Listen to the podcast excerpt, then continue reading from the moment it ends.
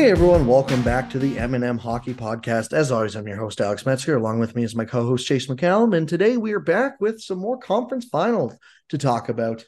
Uh, the last time we recorded, both series were at two nothing, and we were worried we were going to see two sweeps. Uh, we did see one. One has ended, unfortunately, uh, but there is a series that is still going, and honestly, quite interesting. So I think we'll get to that second, just because there's still more to talk about. So we'll maybe leave that till after. But let's talk about the series that's ended, and and probably not as fresh now in people's minds, and that's the Florida Panthers four nothing against the Carolina Hurricanes. The Hurricanes are now 0 12 in conference finals since they won their Stanley Cup back in 2006, which is kind of crazy. That's crazy.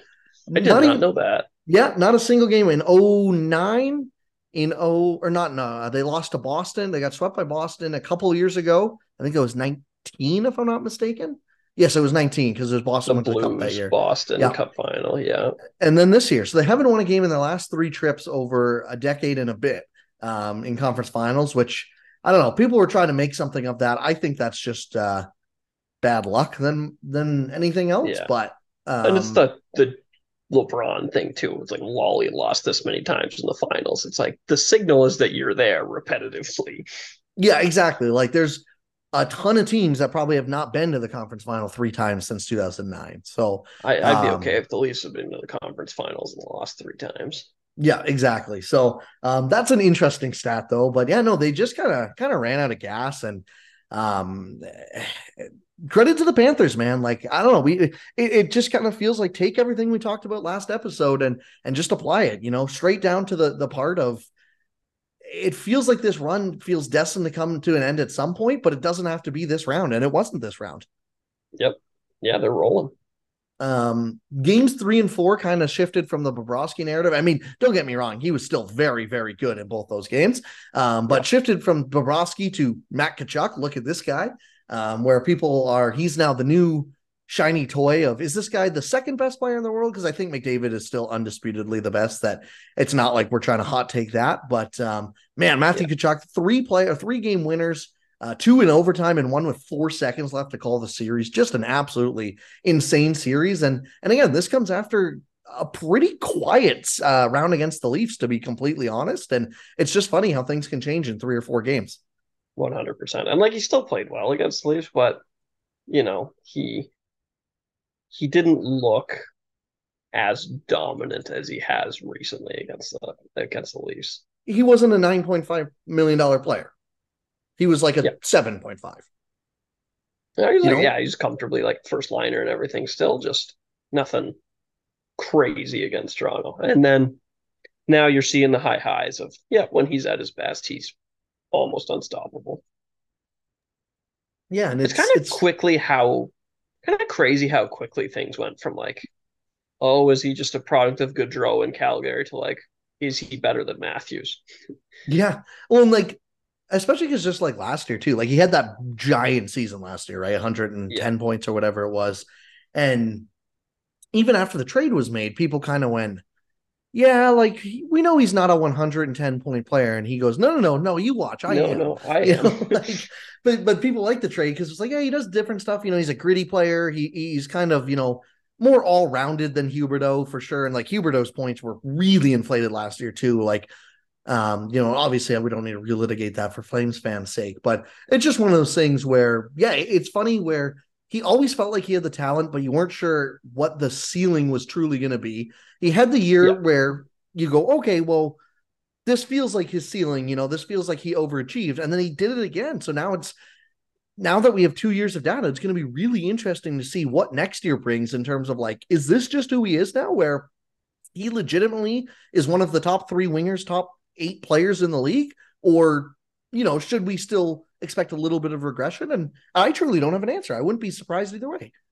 He'll be a fun one for like the wingers rankings because I think, given his age, you could plausibly argue he is the should be forecasted as the third best player in the league next year, right? Mm-hmm. Yeah, and like I think there's also probably an avenue where he does dip 20 points, but is still like his war is just as effective Crazy. or whatever. Yeah. Um, and and I find that's a lot of cases with wingers too. You know, even thinking back to like like Kucherov was at one point the undisputed top winger in the league after he had that Yeah. 128 point season or whatever. But then just immediately the year after, he wasn't that because you know he started dealing with injuries and just you Yeah. know even he just didn't quite put up the insane point totals and and it's not like anyone considered Kucherov a bad winger, but he was just he became in the mix of the top five, which is fair. Yeah. I just think that's kind of how it goes with wingers is that there's maybe a little more volatility than we'd like to admit. Guess the top five wingers in war over the past three years. Um, Tkachuk's probably got to be up there just with how two good of seasons he's had. He is number one. Um, I'll say Pasta. Pasta's five. I know Rantanen's usually really high in war Rantanen's models. two. Um, You're gonna get three, but I don't think you'll get four. Are you counting Draisaitl as a winger or center? Center. Okay. Um. Oh man, I'm blanking. Panarin wouldn't be. No. Uh. Why am I blanking? I know there's someone super obvious that I'm missing here. There's one you're gonna be really mad, or if you don't get it, and then the other will shock you. It wouldn't be Mark Stone. He's not. He hasn't been healthy enough, right? No, he hasn't played enough. No, that's what I thought. Uh Starts with an M. last name Both. starts with him. Oh, Mitch Marner. Okay, Yeah, Marner's three. yeah, that makes sense. And then four. I don't know. Like is Brady Tkachuk's not there? Is he? No. His war numbers are always insanely like too high, probably. Uh, I don't know. Yeah, I fourth one. My guess would have been Jason Robertson, who is seven. It is Joe Pavelski. Mm, that's yeah. I was I was considered Pavelski a center, and I don't really know why because he's not at this point. But Yeah.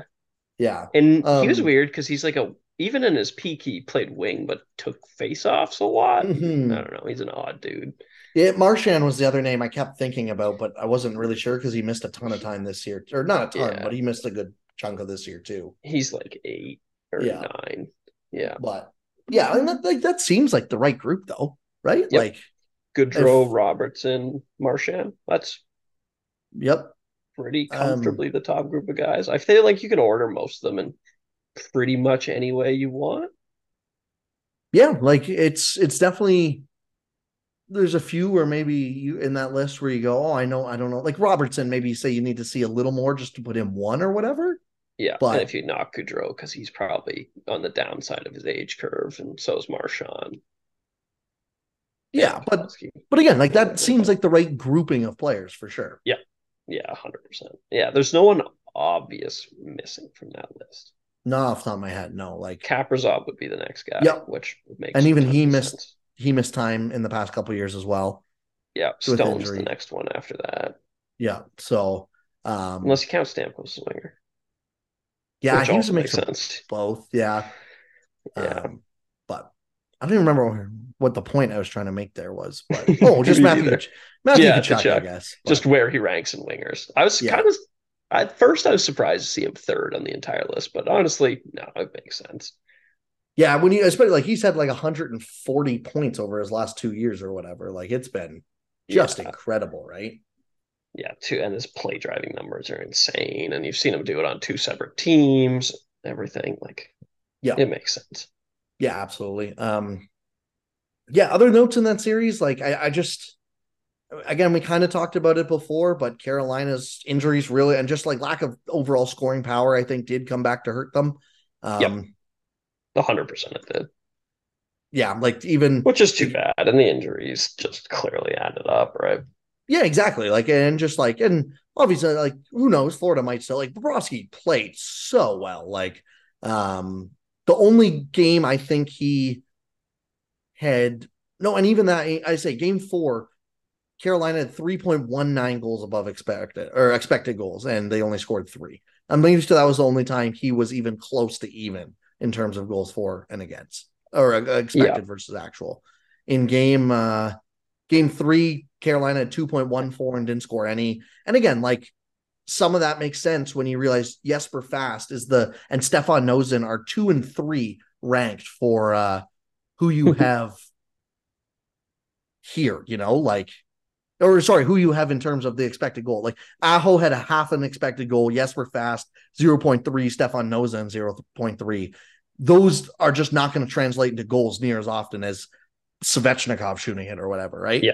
Yeah, it's the injuries just so caught. It's so tough to take away anything from that for Carolina when they're missing their second best forward and like Teravainen's playing hurt and Pacioretty just never really played for them. Like it's it's tough to it's just shitty for them.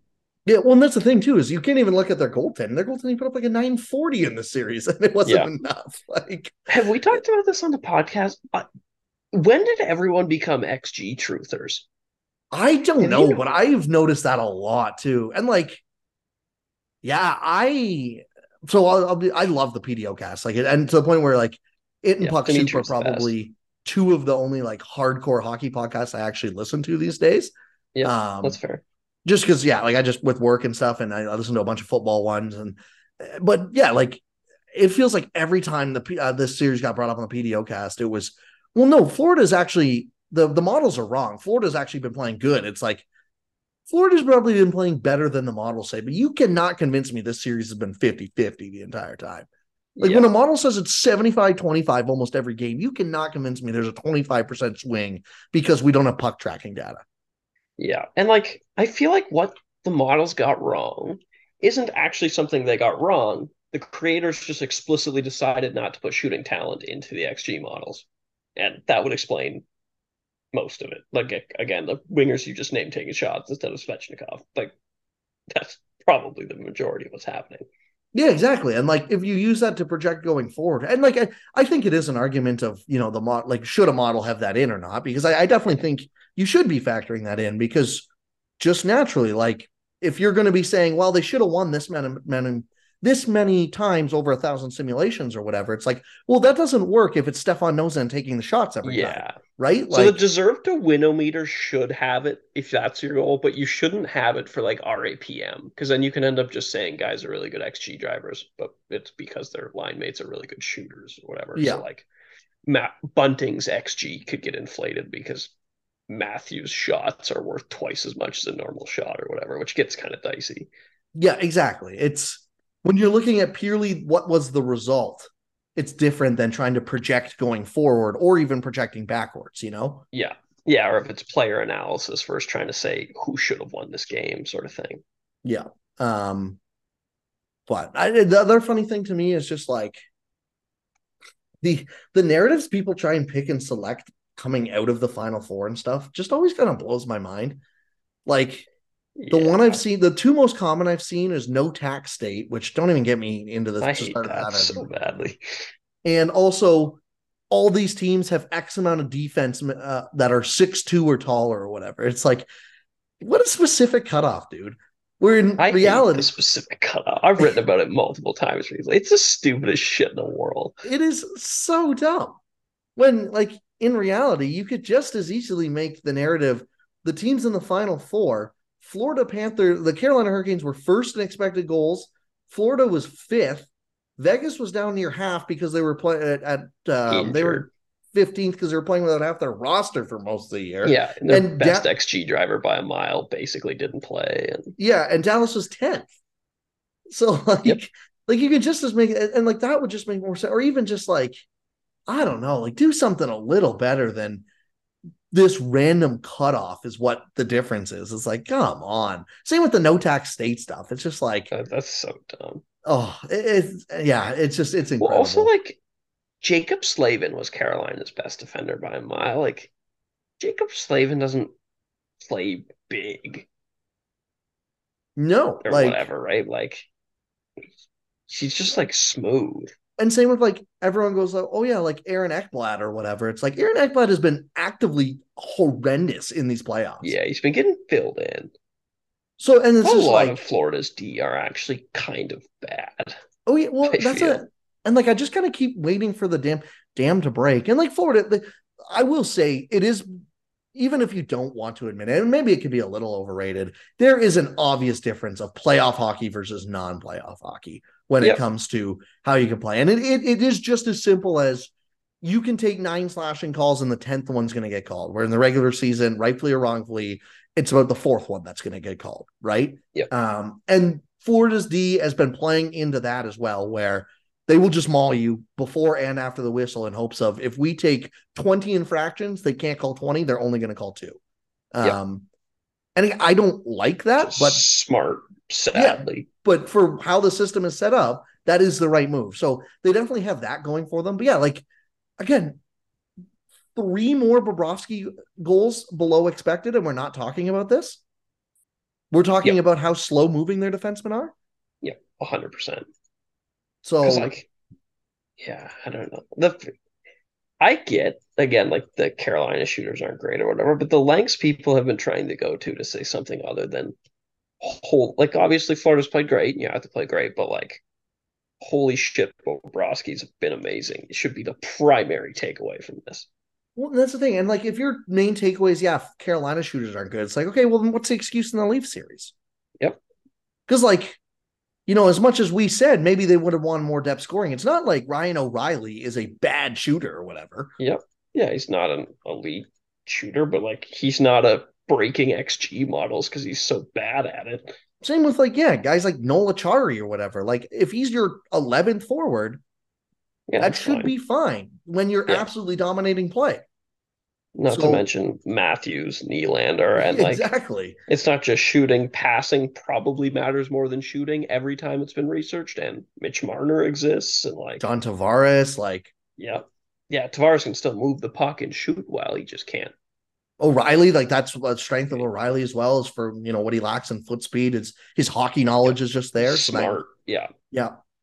So Puck's going to the right place at all times, even if he might take a while to get there. yeah, yeah. I don't know. We'll we'll have our Stanley Cup preview next episode because the other one's still going on. But um, for Carolina, I guess we should look at them and you know eh, again let's just add them to a long line of teams that this probably could have felt like quote unquote their year to go for it.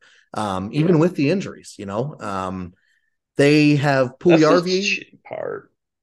Like they, they they have a busy off season now. Yes, they have. They're a smart team; they'll be fine. But it, It gets is a lot harder. around the edges. Next off season's when it's going to get very hard. But Yes, this off season they have Puljujarvi's an RFA. I don't really think they're going to bring him back. I don't. um it doesn't don't- sound like they are. Yeah, I don't seem to think that they really enjoyed him. Um, Jesper Fast is a UFA to the point where like I saw like very smart people on Canes Twitter being like, you may as well just bring Jesper Fast back at Puljujarvi's price tag or whatever, which not Yeah. something I ever. Puljujarvi's got like a three million dollar qualifying offer. Is the problem? Yeah. Well, the Um, weird thing for them is because they have space, but there's really no one to use space on this summer. Yeah, oh, and like I think you just kind of have to hold it, unfortunately, like which sounds tough, but like Jordan Staal, he's going to be a Cane for life from Yep, now on. Like he's getting re-signed. I bet you he does the one million one year kind of deal. Maybe he goes like Yeah. two million or whatever, but like Two- I can't see him. or one by one sort of thing. Yeah, I can't see him breaking the bank for this team, but I know like he still played a pivotal role and was good for this team. So I think it'll be a thing of like they're probably going to start getting significant value on him, and he's already made almost eighty million dollars in the career earnings. So Yeah. um, Paul Stastny and Derek Stepan again, very replaceable guys for cheap. I'm sure they'll find similar um, type players, and then on the blue line, Calvin DeHaan, Shane Gostisbehere, Maxime Lajoie. Again, nothing too big there. Then they got to figure out Frederik Andersen and Antti Raanta are both UFAs. So I think you bring they probably bring one of them back, but maybe you go look for a different guy and play him. But Kochetkov feels ready to go for next year. Um, Yeah. And they But- gave him that contract, follow Yep. the money there. Like they're going to give him a shot. Yep, which seems right. So th- Seems this offseason, They know I- goaltending. That's one of the teams where I would actually defer to their decision making and just Yep. assume they know something we don't because they've done it consistently. Absolutely. And you know, honestly, what could be interesting for them this year is, and I, I don't know, like it's always a little risky or whatever, but I kind of wonder if they should be a team that kind of looks to just go in, whether it's an RFA or a UFA, go find a guy on an expiring contract and just say, we're pushing some assets in the middle for this one year because we know we can afford them this this year, but we might not be able to extend them. I respect that. Just kind of commit and then like they're still healthy cap sheet. They have all of their picks essentially plus a little bit more. Like kind of commit and then go for a mini reset after. Yeah, and then so like if everyone for so why people are wondering why the names we just read out aren't impact players, every single name I didn't read out basically is a, up next year. um, so yeah, literally so, everyone else. Sebastian Aho's a UFA next year. Teuvo Teravainen's a UFA next year. They're both going to be wanting raises. That'll be expensive. Um, Martin Necas is an RFA next year. He's going to get a raise. Jordan Martinook is a UFA next year. Jack Drury is an RFA next year. Seth Jarvis is an RFA next year. Ryan Suzuki's an RFA next year. Um, Brady Skjei, Brett Pesce are UFAs next year. And then the year following, Slavin and Burns are UFAs as well. Um, Svechnikov is signed long term. They have him done long term as well. And I guess I should mention, obviously, coming off the cap this year is Gardner Kase and Max Pacioretty, which we already kind of knew about as well. So again, like they have for this coming year, they only have 28 and a half million committed up front, and they only need about I don't know. Actually, I guess no, it'll be a little more than that. Uh, with uh, Svechnikov 7.75, it'll be about $35 million committed up front, but they only need to sign three or four more guys and they only have 20 million 20 and a half million committed on the blue line and 20, 2 million in net. So like they have space to go and add players but again Aho's getting what? You'd have to assume 10 million dollars? And i think he penciled in four. Necas is probably getting six. Like Jarvis that. is probably getting if they, even if they bridge him, Jarvis is probably getting three point five area. And three if they go long term, if they bridge or six or something, if they go term, exactly. Um, Pesce, if they want to keep him, is probably looking for six mil, five and a half. I could yeah, see him signing. What TJ Brodie signed for? Five by four. I can see doing that, or if go four yep. years, five and a half, or something like. But that area, you know, he's right-handed too, so maybe you go five five or mm-hmm. you know something like that. Yep. So like it's just it's going to add up quick in the next offseason, but yep. this this could be a really I think they have a lot of options to be on. And the other thing is too, you know, maybe I say you know trade for a an RFA. Maybe they do look for an RFA. I don't know who that is off the top of my head. Um, but if there's someone who comes available and they trade for him, maybe they make an extension with him and say, okay, now we can let Teuvo Teravainen walk next offseason. Yeah, that's fair. I Teravainen walking seems like something Carolina would do. I that has poison pill contract potential, and I, I think Carolina is too smart to sign that next deal unless he wants to take a discount or something. Yeah, I, I totally agree. So um, yeah, no, I, I think they're still in a good place. They're going to be atop of the Metro again next year, but yeah, I, I kind of wonder what they what they do in net. Um, and again, I don't, I don't know what the right answer is there because like it's crazy that a team this good has so little committed. Yeah, and like it is really weird to see their cap sheet like that, right? Like the only long term contracts are ironically one they did out of spite in Kotkaniemi, and then yeah. Svechnikov, their second overall pick.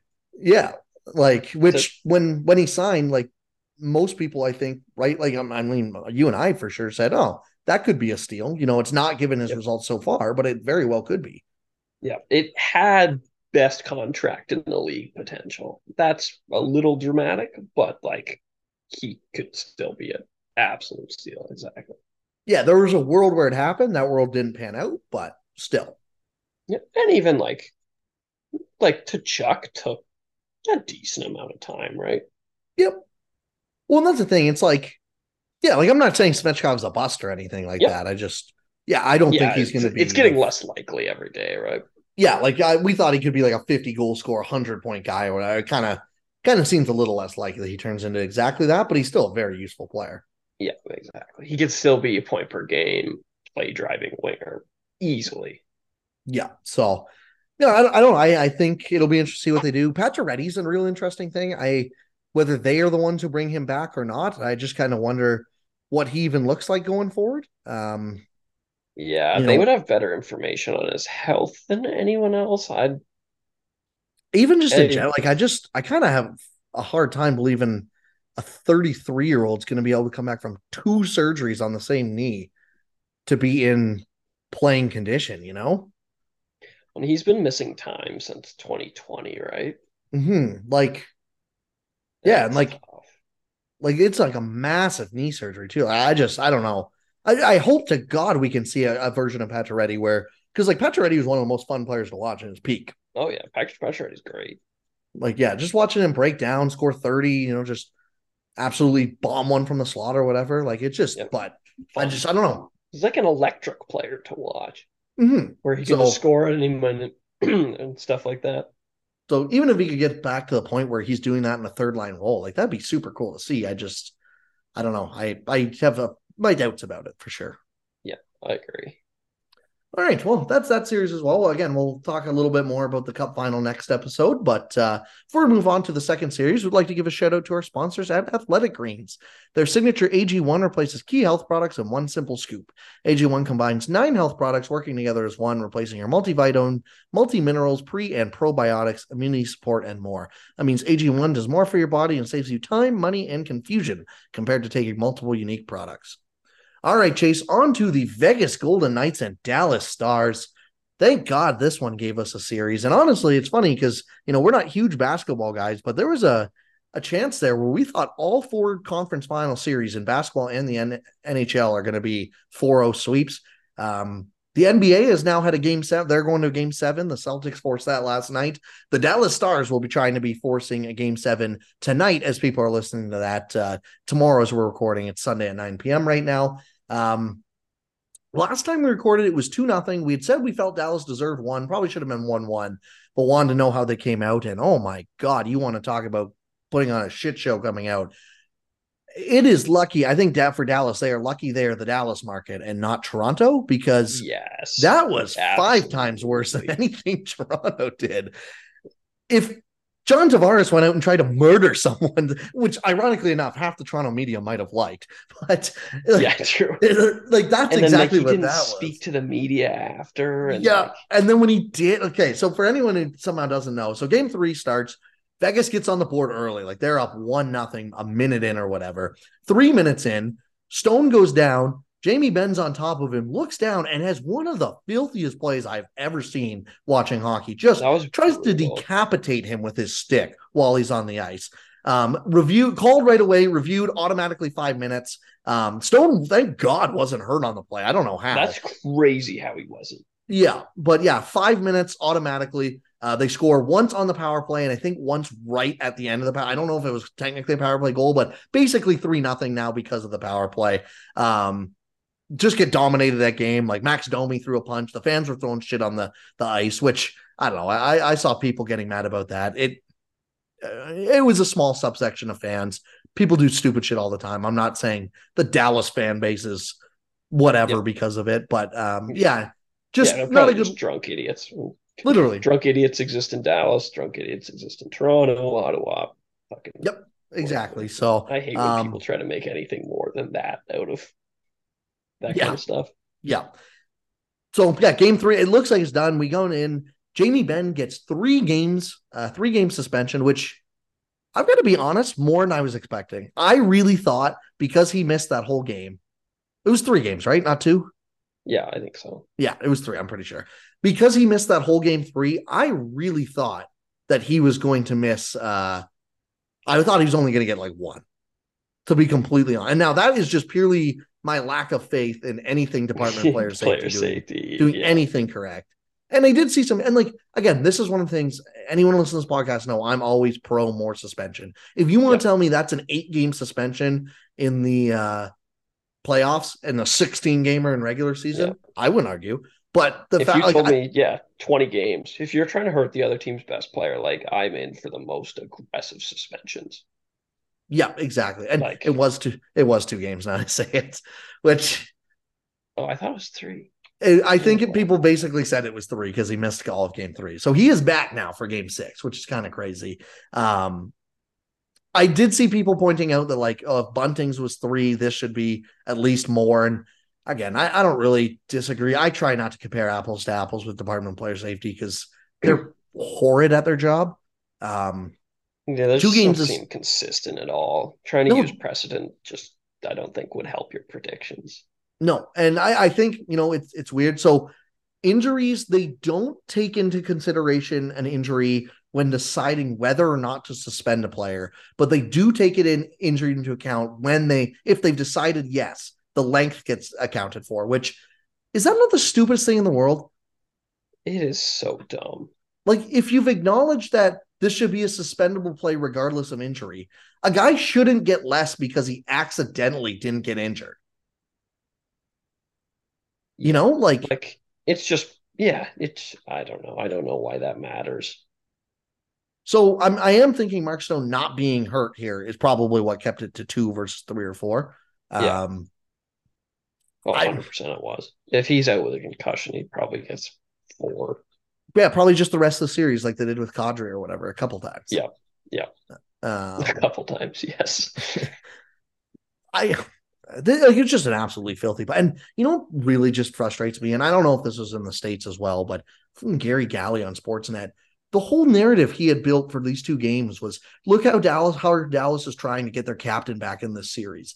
It's like this dude didn't break his leg in his back in two games. This dude tried to decapitate someone. Yeah. What are he we doing? stopped using his brain in the middle of an NHL game and decided to try to hurt the other team's best player. Yeah, and it's like, and every like, oh, everyone in the media is like, well, he's such a nice guy. Like, I have so much respect for him and everything. It's like this isn't even the first time he's been caught on camera trying to decapitate a dude. He just didn't get Yeah. suspended for it last time. It's like I don't care if he's nice to the media. You have to call that bullshit out. Yeah. Well, and exactly. You can be a nice person and do something horrific. Yeah, It's not morality play. no, not at all. Like, I just, I don't know. Like, I Like, good people do bad things. We know Yeah. this. and like I. I don't think his intentions were I'm going to try and absolutely kill this dude, but like it was clear that he was Oh. trying to hurt him. Yeah. And that's why so we get to his comments then as well, which are just even worse where he goes, "Yeah, it was unfortunate obviously like I wish I didn't just break my fall with my stick." yeah, you- that was. It's just like, dude, just own it that you did something stupid. Hey, I like- made a mistake. Be like, "Yeah, my emotions were running high. I was trying to give him a little extra shot like everyone does here or there, but absolutely didn't mean to be in the neck." Yep. That yeah, is exactly. the fact that considering And he I'm glad he's okay. the yeah exactly i'm very glad he's not hurt like yeah just meant to give him a little shot in the shoulder like everyone does it's the playoffs that's what Mhm. happened the fact Yeah, that I'm sure they've whole- played international together. Oh, I, I know him personally or Yeah, whatever. God, exactly. he's okay. the fact that he had a whole day because it's not like he talked to him. As he said he just he decided not to talk after that night and then comes out with that. It's like what are you doing? And what is the pr team doing? Like but um dallas to their credit battled back game four and five. I'm not going to say any of this bullshit narrative of oh they wanted their captain back that noise but um it's funny because honestly like you would if i told you dallas came back in games four and five you'd probably say Jake Oettinger finally pulled his head out of his ass and Adin Hill turned into Yeah. normal Adin Hill. That's not really what happened though. Like Adin Hill has still been very solid through these two games. Uh, he had let in a bit of a weak one on Saturday night, but he also had a couple like cross crease just robberies that I couldn't believe. Um, he has Yeah, been there was very one good. where it was like I texted you about it. It was like, what just happened? Yeah, to the point where like you were like a little ahead of me, and so I wasn't actually sure. Oh, And like, really? Yeah, I, and like it was like literally two seconds later. So I was like, I wonder what he's talking about. And then go down and he Rob's like, oh my gosh, that's what he's talking about. But um, yeah, like using the good old deserve to win meter, like Dallas was at 63% for both those games. And um that feels about right. You know, they've been That controlling play recently. Uh Jason Robertson, man, you want to talk about getting your team off the mat when they need it. He had a huge game four and was I thought he was all over the ice in game five as well. Like I really liked his game too, uh, or his game as well. Max Domi looked good in game five. Um, you know, another guy who had a rough game three, but uh, you know, we talk about with Carolina how I read off the expected goals leaders for them and why they probably didn't score a goal in game three. Well, the leaders for Dallas in game five, Max Domi, Jason Robertson, Wyatt Johnston, Roope Hintz, Ty Dellandrea, like those are the guys you want up there, right? Yep, that's exactly who you want shooting puck for you. So um, I really hope this goes seven. I, I I think this has been you know an interesting series. Again, games one, two, four, and five have been uh, incredibly entertaining as well. And I I don't really see why game six tomorrow night will be any different. Yeah, I'm pretty pumped for that game actually. Yeah, it, should be an absolute uh, blast. So um, on Vegas' side, not too much to take away. They're playing a little looser than I thought they were For like how well they dominated Edmonton at five on five, I'm a little surprised how like and like Dallas is a really good team. Don't get me wrong, but like I'm a little surprised how much they've struggled at times at five on five this series. Even just like giving up the uncharacteristic high like high danger chances that like Adin Hill has had to make massive stops on. Yes. Yeah, like the whole we went through it with Carolina, like is XG lying or whatever? No, like Adin Hill's been legit. hmm Yeah, like and like I'm not saying Dallas hasn't been completely goal lead or anything like that, but like it could very easily be three two uh Dallas right now instead of three two yep. Vegas. You know? Yeah, it's. I feel like three two is where the series should be, and if it either direction, fair enough.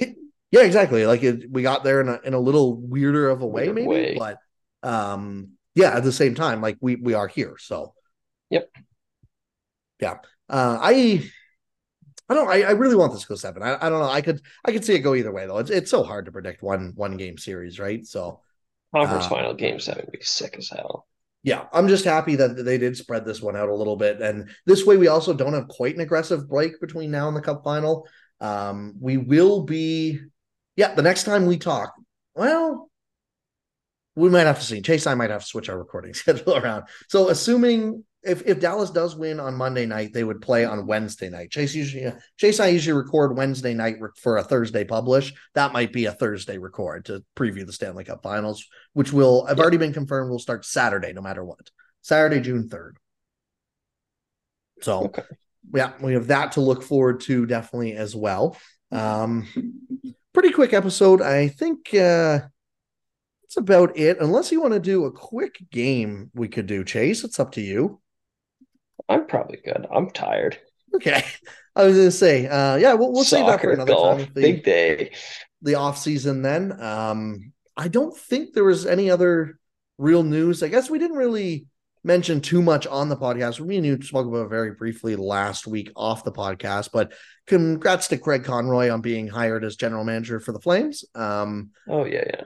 We don't really. I like again. The reason we didn't talk about it much last time was we just don't really have too Anything much to of a take on it. Like, yeah, he's been their assistant GM for eight years now.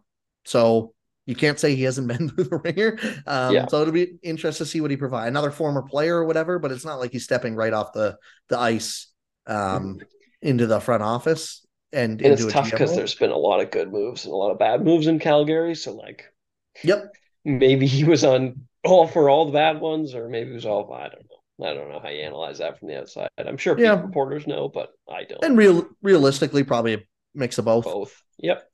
Um, but yeah, the, yeah. No, I, the only other, the only thing I guess I want to mention is like, I think it was Puck Soup that was talking about. It's like, well, it's not actually that many former players in roles or whatever, and it's like, and the ones that are cut their teeth or whatever. It's like, okay, but yeah, half the problem is that they get every chance to quote unquote cut their teeth. And that's still why we see so many former because it's like like most of the time, it, there's a reason it was so rare for Dubas to be a GM at his age because again, Craig Conroy stopped playing and then three years later at age 42 stepped into the management position where like some 42 year old who didn't play a bunch of games in the league just isn't getting that opportunity, even if they deserve it. A hundred percent. Well, and also like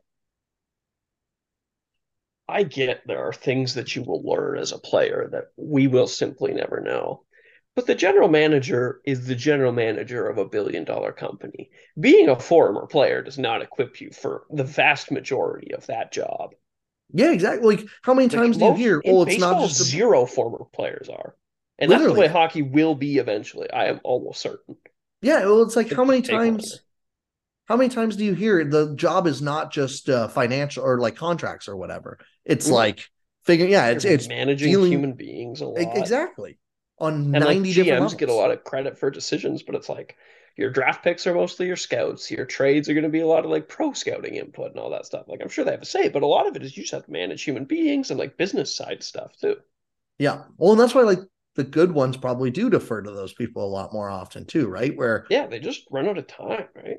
Yeah, and like you just see how many times and and that's why it's like you need good people in the room too because it's like how many clips have we seen of a guy getting traded or drafted? And like the classic one's always Tyler Seguin, and it's Pierre Dorion of all people going, "Does he fit our culture?" It's like, oh my god, like shut up, right? Yeah, but, yeah, I yeah, because like people like, oh, so and so about being an analytics GM, like. If you're John Chayka, you're not running the regressions yourself, right? No. Like you're you have to have other people to do that, and most of being a GM is probably just getting good people in the right role. Not really. exactly you, you want like a baseline of understanding of what those regressions mean but like you don't yep. need to be the one designing the model or anything like no, that. No, exactly. It's probably better that you're not just because just more important things to do, to be honest. Yeah, absolutely. You don't need Dubas calibrating your draft model or whatever. Yeah, one hundred percent. So, yeah, that, that's all I had then for this week. Uh, thank you everyone so much for listening. As always, you can find me on Twitter at NHL Sends and stuff. Chace on Twitter at CM Hockey sixty six. Uh, all my work at lastwordonhockey.com. Chace at theactionnetwork.com, as well as a Substack, which you can find through Twitter. Uh, we will be back at you later this week uh, with uh, rounding up however this Western Conference uh, goes and a Stanley Cup final preview, which is super exciting. So thank you everyone so much for listening. We'll talk to you all next week.